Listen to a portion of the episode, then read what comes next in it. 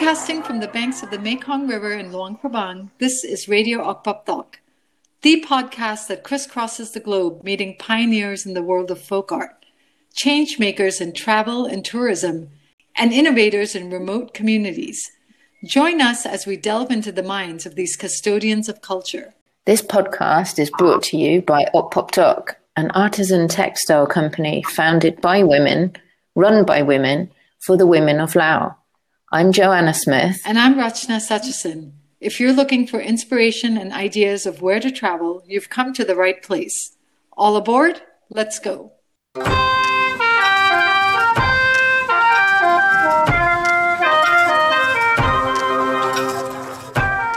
Sabaidi everyone, welcome back to Radio Pop Tok. And today we're going to be going to Tibet. Um, you can't get any more remote than Ritoma, a tiny hamlet in the far northeastern pocket of the Tibetan plateau. Here you'll find Norlha, an atelier that makes sustainable luxury textiles from yak wool and using local techniques. Norlha is an auspicious name, and it speaks to the region. Nor means wealth, and it's also the word used for yaks. La means God, so Norlha is the god of wealth and by extension, the god of yaks. Norlha came about unexpectedly and it all started with Kim Yeshi. Kim is a French American anthropologist. After obtaining her master's in Tibetan studies from the University of Virginia, she had an idea to do a project in Tibet, and she always wanted to do something with yak fiber. It was 2004, and Kim's daughter Dechen, an aspiring filmmaker, had just graduated from college in the United States. But somehow Kim managed to convince Dechen to do a reconnaissance trip to Tibet and find out if her idea to do something with yak wool would work. What transpires here is a story filled with adventure, determination, and incredible integrity. Joe, you want to jump in here? Yes. Rachna, um, I'm really envious because you've actually been to Tibet. I've never been there and it looks incredibly beautiful. I'm really curious to hear about Dechen's first trip there and what her first impressions were. Some of the questions that strike me off the bat are What's it like living and working in a small, remote plateau community of nomadic yak herders? How did Dechen and her mum even get Norlha started? And now they've created 120 jobs helping to uplift the local community. We can even find their scarves and shawls in some of the world's best known fashion houses, including Louis Vuitton, Hermes, Balmain. So, for sure, this conversation is going to be really interesting. And there's even basketball. They started a basketball team. For me, I really love when the workplace crosses over into team sports it's such a great way to build teamwork. You really see a wonderful new side of people. So, Rachna, shall we go to Tibet? Yes, absolutely. But first, let's welcome Kim and Dechen to the show. Welcome, Kim. Welcome, Dechen. Lovely to meet you, Joe and Rachna, and thank you so much for this opportunity to be on Radio Ock Pop Tok. We're looking forward to the conversation today. Uh, hi, Dechen. Um, and hi, Kim. Hi, I'm Kim. I wanted to ask you, what was the light bulb moment? You know, that, that minute that you thought where it would be a good idea to sort of rush off to a remote corner of Tibet and make beautiful textiles using yak khulu that hardly anyone has ever heard of? Um, I think it was more of a build-up rather than a moment. I did a lot of um, studies of different types of precious fibers, and because the world was changing, younger people wanted things that their parents or their grandparents might not have known about or not wanted especially and so they they needed to kind of jump into the market economy they'd all been nomads where we lived and i was very much aware of you know traditions that were lost. But in our case, there were no traditions in in that particular area with that particular fiber, but it was this need to innovate and take take like different aspects of different things, put them together, and create um, opportunities for people who needed them. Let's first find out a little bit more about the grasslands and yaks. Sitting at an elevation of 3 to 5,000 plus meters, the Tibetan Plateau is blanketed in snow for a good part of the year. Ringed by jagged Himalayan peaks, Tibet is also home to gorgeous grasslands dotted with wildflowers, colorful prayer flags, black nomad tents, and lots and lots of yaks. For centuries, Tibetans have led a nomadic life, grazing their yaks in the high Himalayan grasslands. Yak meat and milk is the backbone of the Tibetan diet. Yak dung is also used for heating and cooking. Using rudimentary draw looms, nomadic women weave yak wool into long strips to make tents, blankets, and basic clothing. Women wake at 4 a.m. and begin the day collecting fresh yak dung. Then there is milking, making yak butter, tending the flock. Some days just staying warm is a full time activity. And that's not even the half of it. This is nomad living. Now, the yak is a distant cousin of the Indian buffalo and the American bison. They're docile creatures with long, shaggy fur that drags on the ground. The outer fur tends to be a little coarse, but yaks also have an extraordinary soft undercoating known as yak khulu, which can withstand extraordinarily cold temperatures. Knowing that yak khulu was on par with cashmere and pashmina, Kim felt the fiber had potential in the modern marketplace. Tibetan nomads were and still are in transition. There is a need for jobs, money, and there are plenty of yak on the plateau. It seemed like a far fetched idea. Just getting to Tibet requires plenty of time and determination. As Kim mentioned earlier, fine weaving is not commonplace in nomadic communities. Kim and Dechen's challenge was to introduce a weaving economy scaled to village life. To do this, they first had to find out if the nomads were even interested. So Kim dispatched Dechen on a fact finding mission. I asked Dechen to tell us about that first trip to Tibet. What was that like uh, when you went off to Amdo, fresh out of college, figure out how to make your mom's idea work? There, there's a sense of excitement, uh, definitely. Uh, but I was also very, I guess, scared in a way. There was a mission to be completed there. And I was very conscious, self conscious about being Tibetan, but what if I didn't identify with the people there? What if they didn't accept me? So there was a lot of mixed feelings when we set off. I was backpacking, I was trying to make a film at the time um, visiting different families. I traveled all over the Tibetan plateau outside of the autonomous region um, and really did a kind of a location scouting. I, I think I realized for the first time how much we romanticized Tibet growing up. Um, it's just so beautiful in pictures, but when you have to actually live with nomads and you experience how they have to wake up as early as three in the morning during the summer months, the milking and just endless chores that are lined up throughout the day. Um, families don't even have time during the summer months to sit together and share a meal. There was no, um, there were no holidays. I mean, rain or shine, you had to go out there. You had to worry about wolves. You had to worry about diseases. It was, it was just very raw and real when she accepted to fund me and sponsor me to go through the plateau on my filming trip, she had also asked me to find out what people, how young people felt and whether there were anything, any possibilities around doing something with yak khulu. So talking to this younger generation, I realized that um, they were very interested and open to any ideas around an alternative source of employment. So when I started talking about yak khulu, I realized that there wasn't much that was being done at all. The Tibetan plateau is vast, and it's called the roof of the world for a reason. Tibet is the world's largest plateau above sea level. It spans 1,000 kilometers north to south from Ladakh in India to Bhutan, and 2,500 kilometers east to west from China to India. Of course, Tibet has a long and rich independent history. However, all that was upended in the 1950s. Modern Tibet is ruled by China and it is divided into three main areas The Tibet Autonomous Region is the westernmost region and it is home to Lhasa, Everest, Kailash, and snow leopards. Kham, or Eastern Tibet, is the cultural seat of Tibet. It merges with China's Sichuan province. North of Kham is Amdo, a region famous for its centuries old monasteries and its grasslands.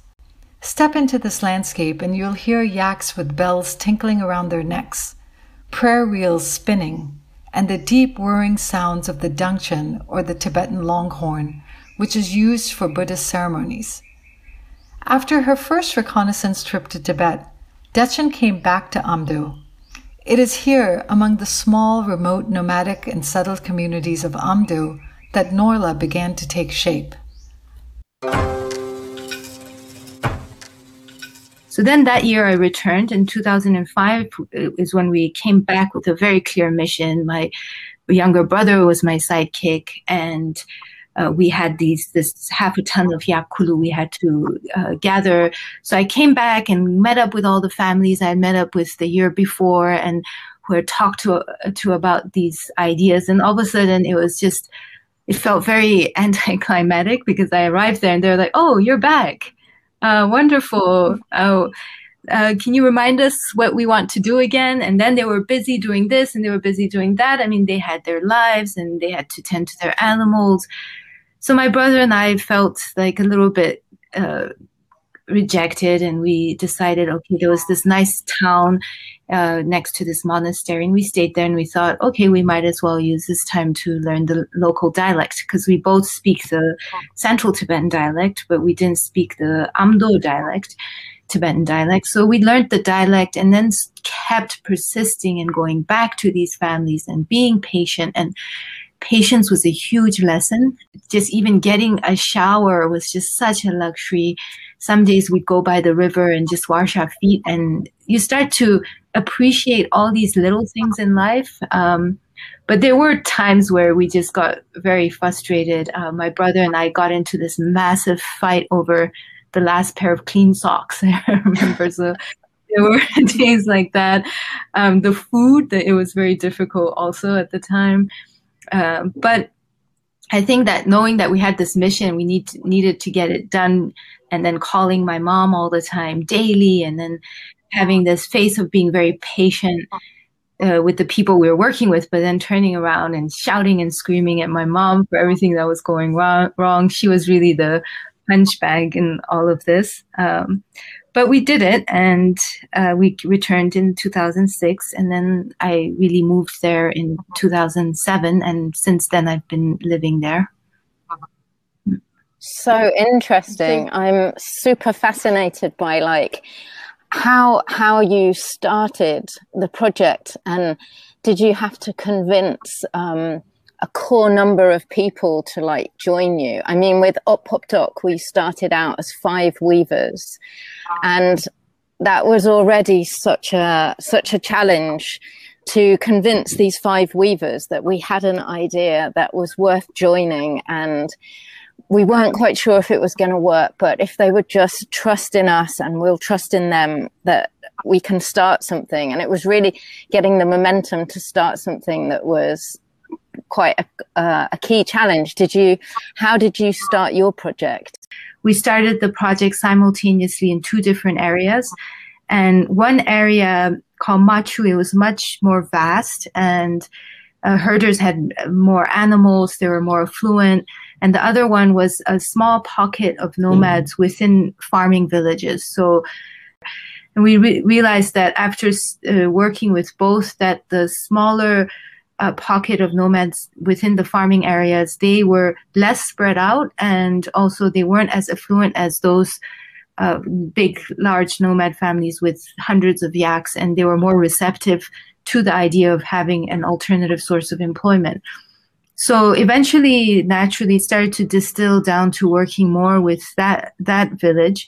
And when we did so um, it was first finding this one middle person who would then introduce us to the village elders then starting the conversation around how we would do the recruitment process um, what our vision was. And a lot of the time uh, we found that it wasn't they, they weren't so convinced when we spoke too much about uh, too far down the road what we were trying to do. They wanted more of immediate goals, uh, one year goals, two year goals, and that was about as far as they wanted to go for the time being. So, and then when we started working really with the villagers, uh, we recruited our first 10 people and it was very interesting how they helped us to choose these 10 people to start out with. Um, they proposed that we have five men and five women, and we accepted that.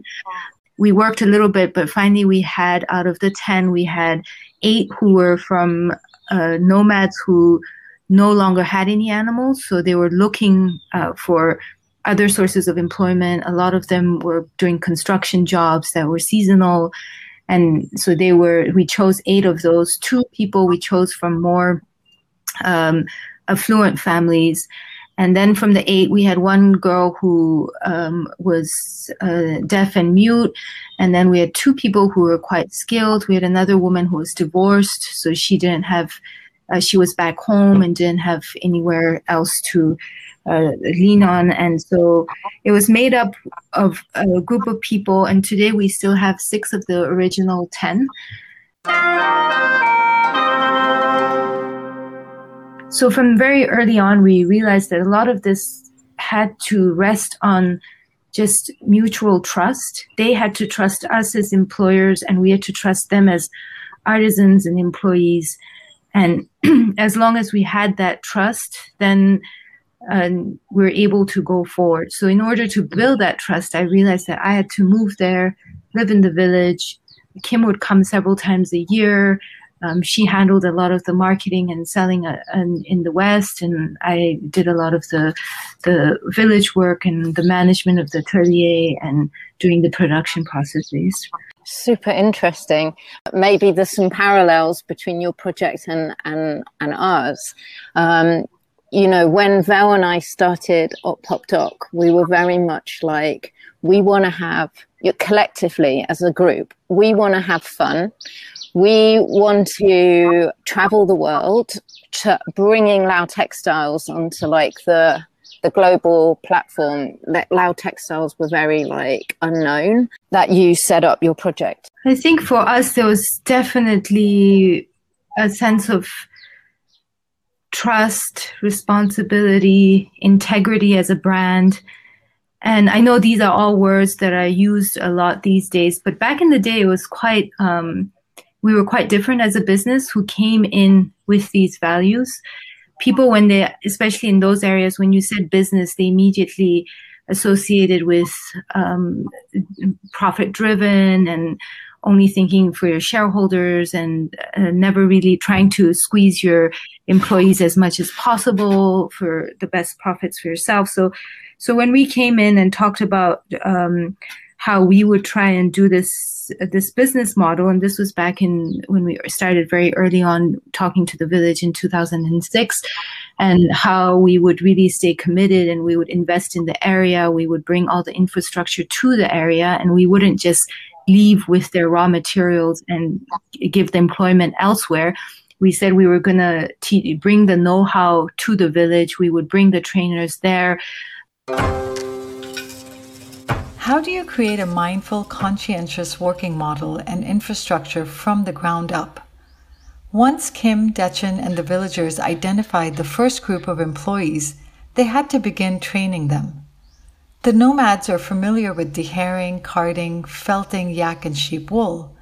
But how do you begin to learn to weave for the Western market? Early on, Kim and Dechen repurposed old 19th century British looms from India and Nepal and transported them to Ritoma. These looms are easy to operate, they rely on hand labor, and they can handle sturdy and fine fibers. Kim and Dechen also incorporated an intensive training program early on. This involved taking their newly formed team to train in Nepal and Vietnam and bringing master weavers to teach workshops in Ritoma. Going step by step, the atelier began to take shape. The team picked up their skills quickly.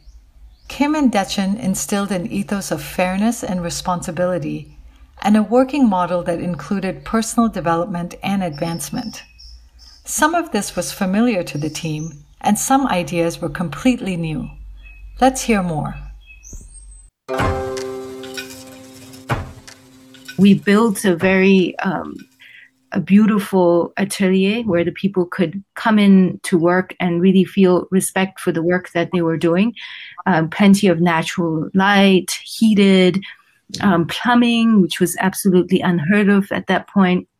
And then we tried to explain to people that this was going to be they, they would they would have equal opportunity for training, but once they were trained, then they would enter different um, areas, uh, skill areas. Some would become weavers, others loaders and warpers, and so on and so forth.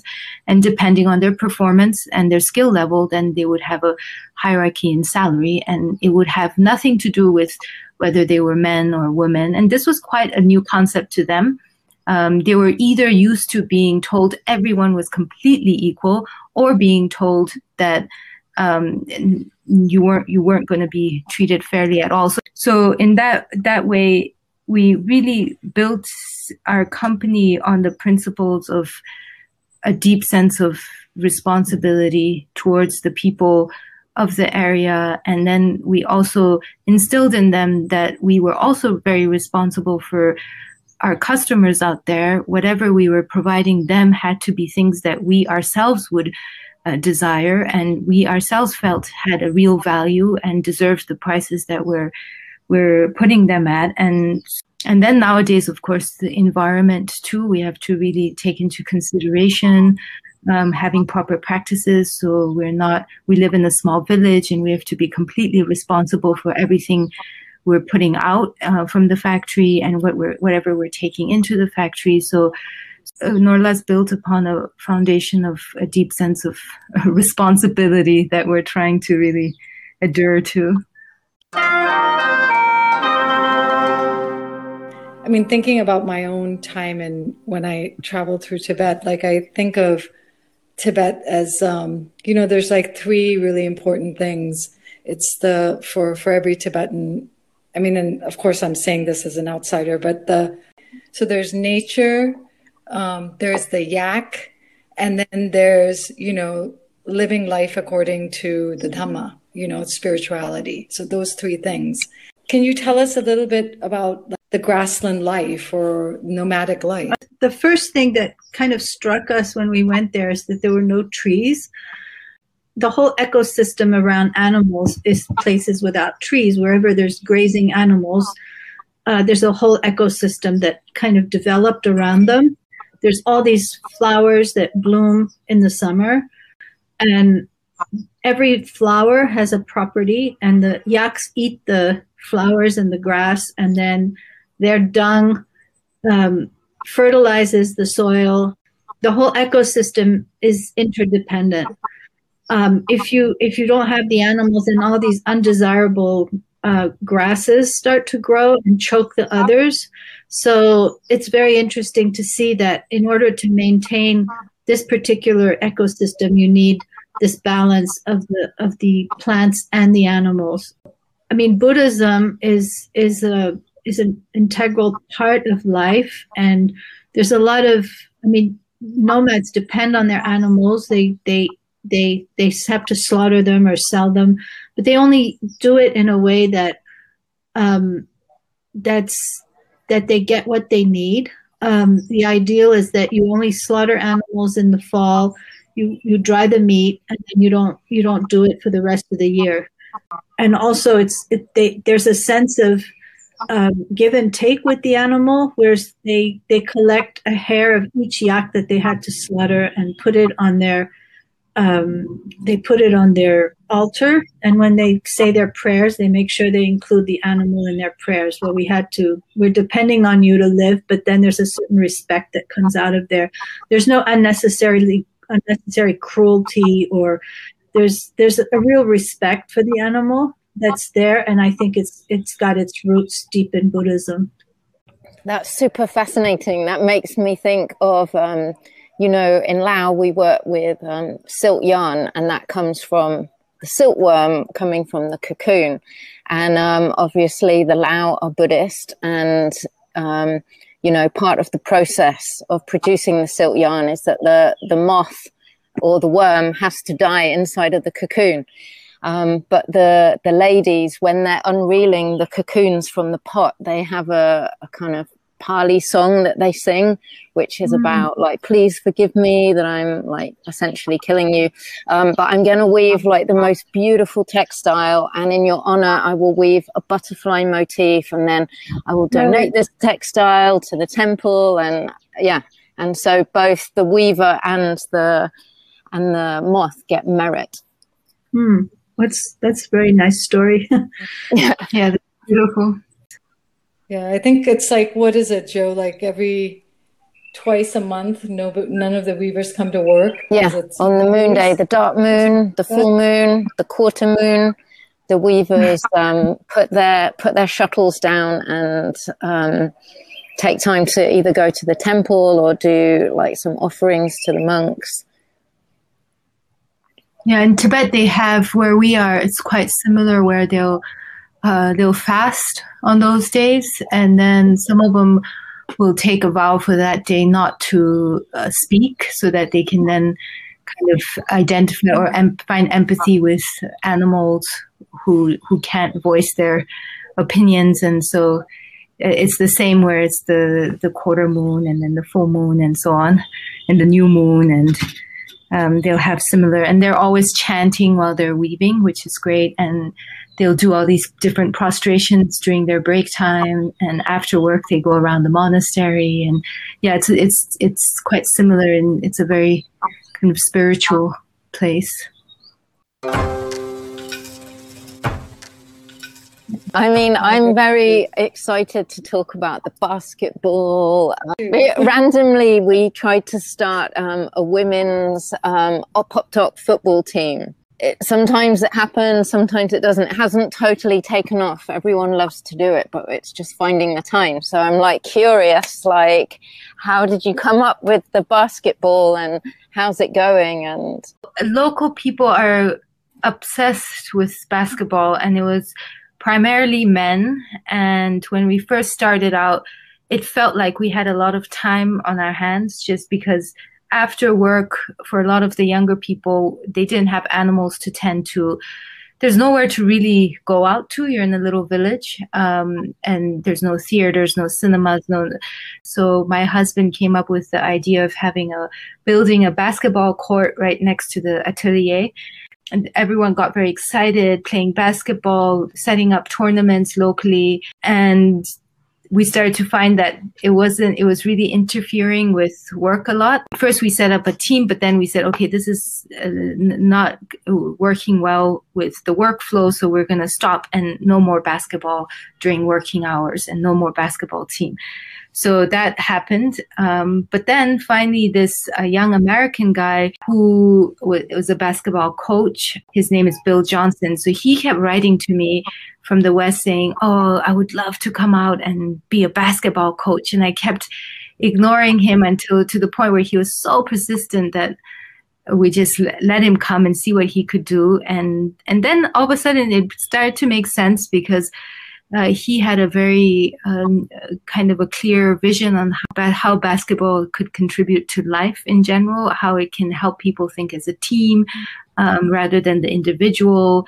and instilling a lot of that into the young men could help them when they come back on the work floors it also really helped build a community, um, allowed all these older folks who couldn't go out to other villages to watch tournaments. They would gather around our court and they would love it. We did a lot of cultural exchanges based on bo- basketball where we had teams from like the US or just small teams, college teams, or just like from Australia come over and they would play with the local Tibetans. For exchange, we even had a wheelchair basketball uh, team uh, come out and really create awareness around disabilities and really encourage villagers who had disabilities to really be comfortable about going out publicly in their wheelchairs and getting everyone to really sit in these sports wheelchairs and try them out to take away the stigma of um, just being in the wheelchair. So, so we've kind of we brought it to this level until COVID happened in 2020, and then our coach couldn't come back. Um, and also, th- all these gatherings weren't allowed anymore, tournaments weren't allowed anymore. So it's come to a halt over the past year due to COVID. But we want to kind of revive it again and maybe make it into something that deals works more with the youth and the younger generation so that we can really uh, bring in these kind of notions of team play and all that with the younger generation of Tibetan nomads during summer holidays and so on. So we're looking forward to continuing all that. That's super fascinating uh, because I mean, I'm I totally think that like team sports is something that makes you feel so good and is such a good tool for like te- team building. So it's great to hear that that's that's happened with the coach. You know, something that you touched upon then was something we were going to ask was about like the impact of COVID on on Norlha and on the region where you are. Can you tell us a little bit about that? Of course, in China, we had to go under into lockdown from February. We lost all our sales over the New Year season, and the first quarter we were doing extremely badly, and we couldn't actually really open up until the uh, beginning of the third quarter in June. So we had to have six months where we had people come in alternative days and then of course nobody was really shopping and it was it was incredibly challenging the good the silver linings of all of that was that when this started to happen by march we went and we met with the village heads and we talked to them and said that look this is uh, taking a real toll on on Norlha and we're going to have to probably furlough a handful of people. So we had at that point we had about 120 employees and we were thinking that we would need to furlough at least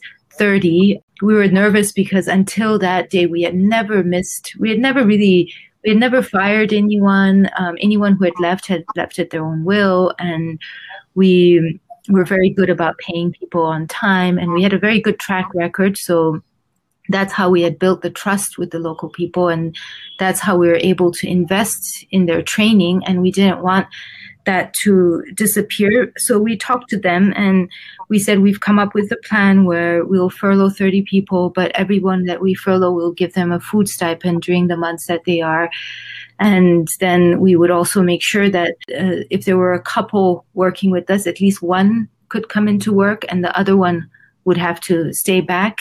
And it was quite surprising how the village reacted because in the past, sometimes we would like have um, a little bit of some misunderstandings with them. But in this case they really came together. They said we completely understand. We're just thankful that you're not pulling out altogether. Um, this is we will help you explain to the families. And even the individual families when we explain to them they were just like we're, we're just thankful you're even giving us a stipend. And they were very conscious of how many people out there were losing their jobs and that they were saying we're in our village. This is not going to make us destitute and do what you can to build up Norlha. And we're just happy that our priority is to make sure that you remain in the village and you succeed. So that was that was incredibly reassuring to uh, have that get that kind of reaction.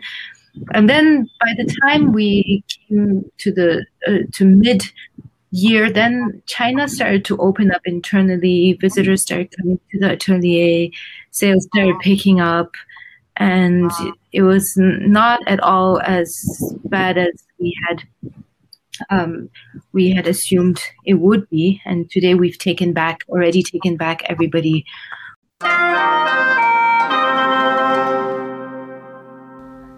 Listening to Kim and Dechen, Joe and I are already dreaming of traveling to Amdo. And luckily for us, and any of you who are looking for a mix of high adventure and peaceful moments on the plateau, Dechen and her husband Yidam created just the place. It's called Norden and it's located on the Sangke grasslands, which sits at an altitude of 3,200 meters.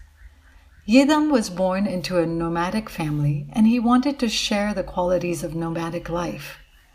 Norden is a collection of 13 tents and cabins that brings together traditional ancestral grassland life with modern creature comforts.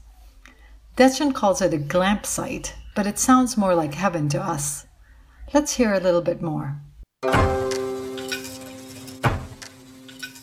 So Norden Camp is it's kind of it, it's it's a glamp site for sure. What they call a glamp site. Each cabin or tent um, is surrounded by a lot of little trees and bushes and the river and you you just hear all the sounds of the birds in the early morning you see the hares and the marmots and the little ducks in june and so you get all of uh, all that nature and then early spring before the nomads move camp the animals are still grazing on that area so you'd get a yak kind of butting its head at the window but nothing to be afraid of. Um, it's all solid and these animals are very harmless. Uh, so there, there's that whole aspect of uh, experiencing the nature without compromising safety and having the basic comforts in terms of just a very comfortable bed to be in, having a very clean room, um, having food that's very organic and that really uses the local materials.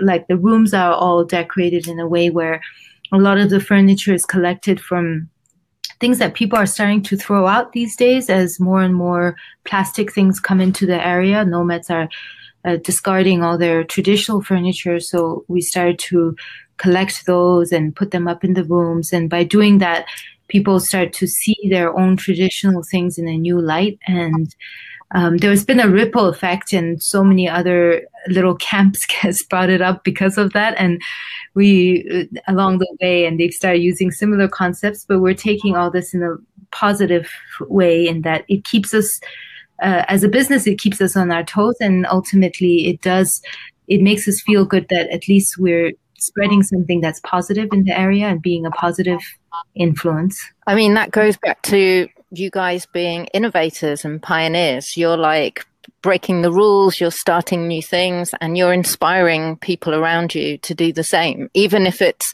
a similar concept. For the success of the Norlha project and all the offshoots, the basketball and the camp and your environmental policies, and you're really making a change in the community where you work. It's super impressive. And you know, for anyone listening, we recommend, highly recommend that you go to the website and look at their beautiful products. Thank you so much. Yes. Thank you.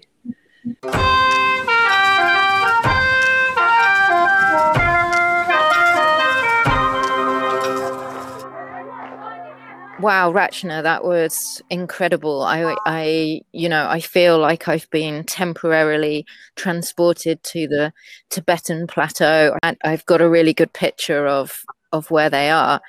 But you've been there, or you own yak wool, no? Yeah, like I first encountered yak wool, um, like in the early '90s. I was sort of traipsing down or hiking down this valley called Kulu Valley in northern India, where a lot of Tibetans resettled. And, and I was freezing, like literally freezing. I had one change of clothes and I was wearing all my clothes at the same time, all the time. And I saw this beautiful shawl hanging off out of a shop.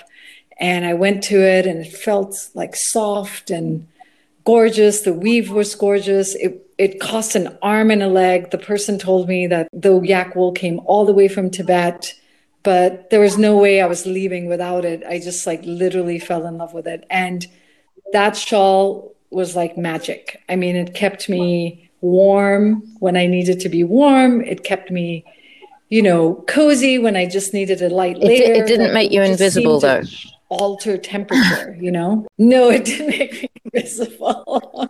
um, but it was, you know, I I know why Kim really loved the fiber and why she was drawn to it. And then just the the culture of Tibetans of like living so close to nature, being so inextricably linked to the yak. For me, this podcast um, or this interview really ticks all my boxes, like the indigenous knowledge, the indigenous way of life, um, two pioneers bringing bringing back or teaching a new a new craft. It's become so successful. They tell the story so beautifully and they even have a basketball team Thank you again for listening. We've added links to Norlha, Norlha Basketball, and Norden Travel in the description of this episode. Please support Kim, Dechen, and their community in Ritoma if you can. And if you find yourself in Amdo, go stay at Norden Camp. This podcast is a project of Ock Pop Tok, an artisan weaving community based in Luang Prabang. Check out Ock Pop Tok's website, and after you've experienced nomad living at Norden Camp, Come stay at our Mekong Villa and experience creative Lao artisan living on the banks of the Mekong River. Kopchai Lai Lai!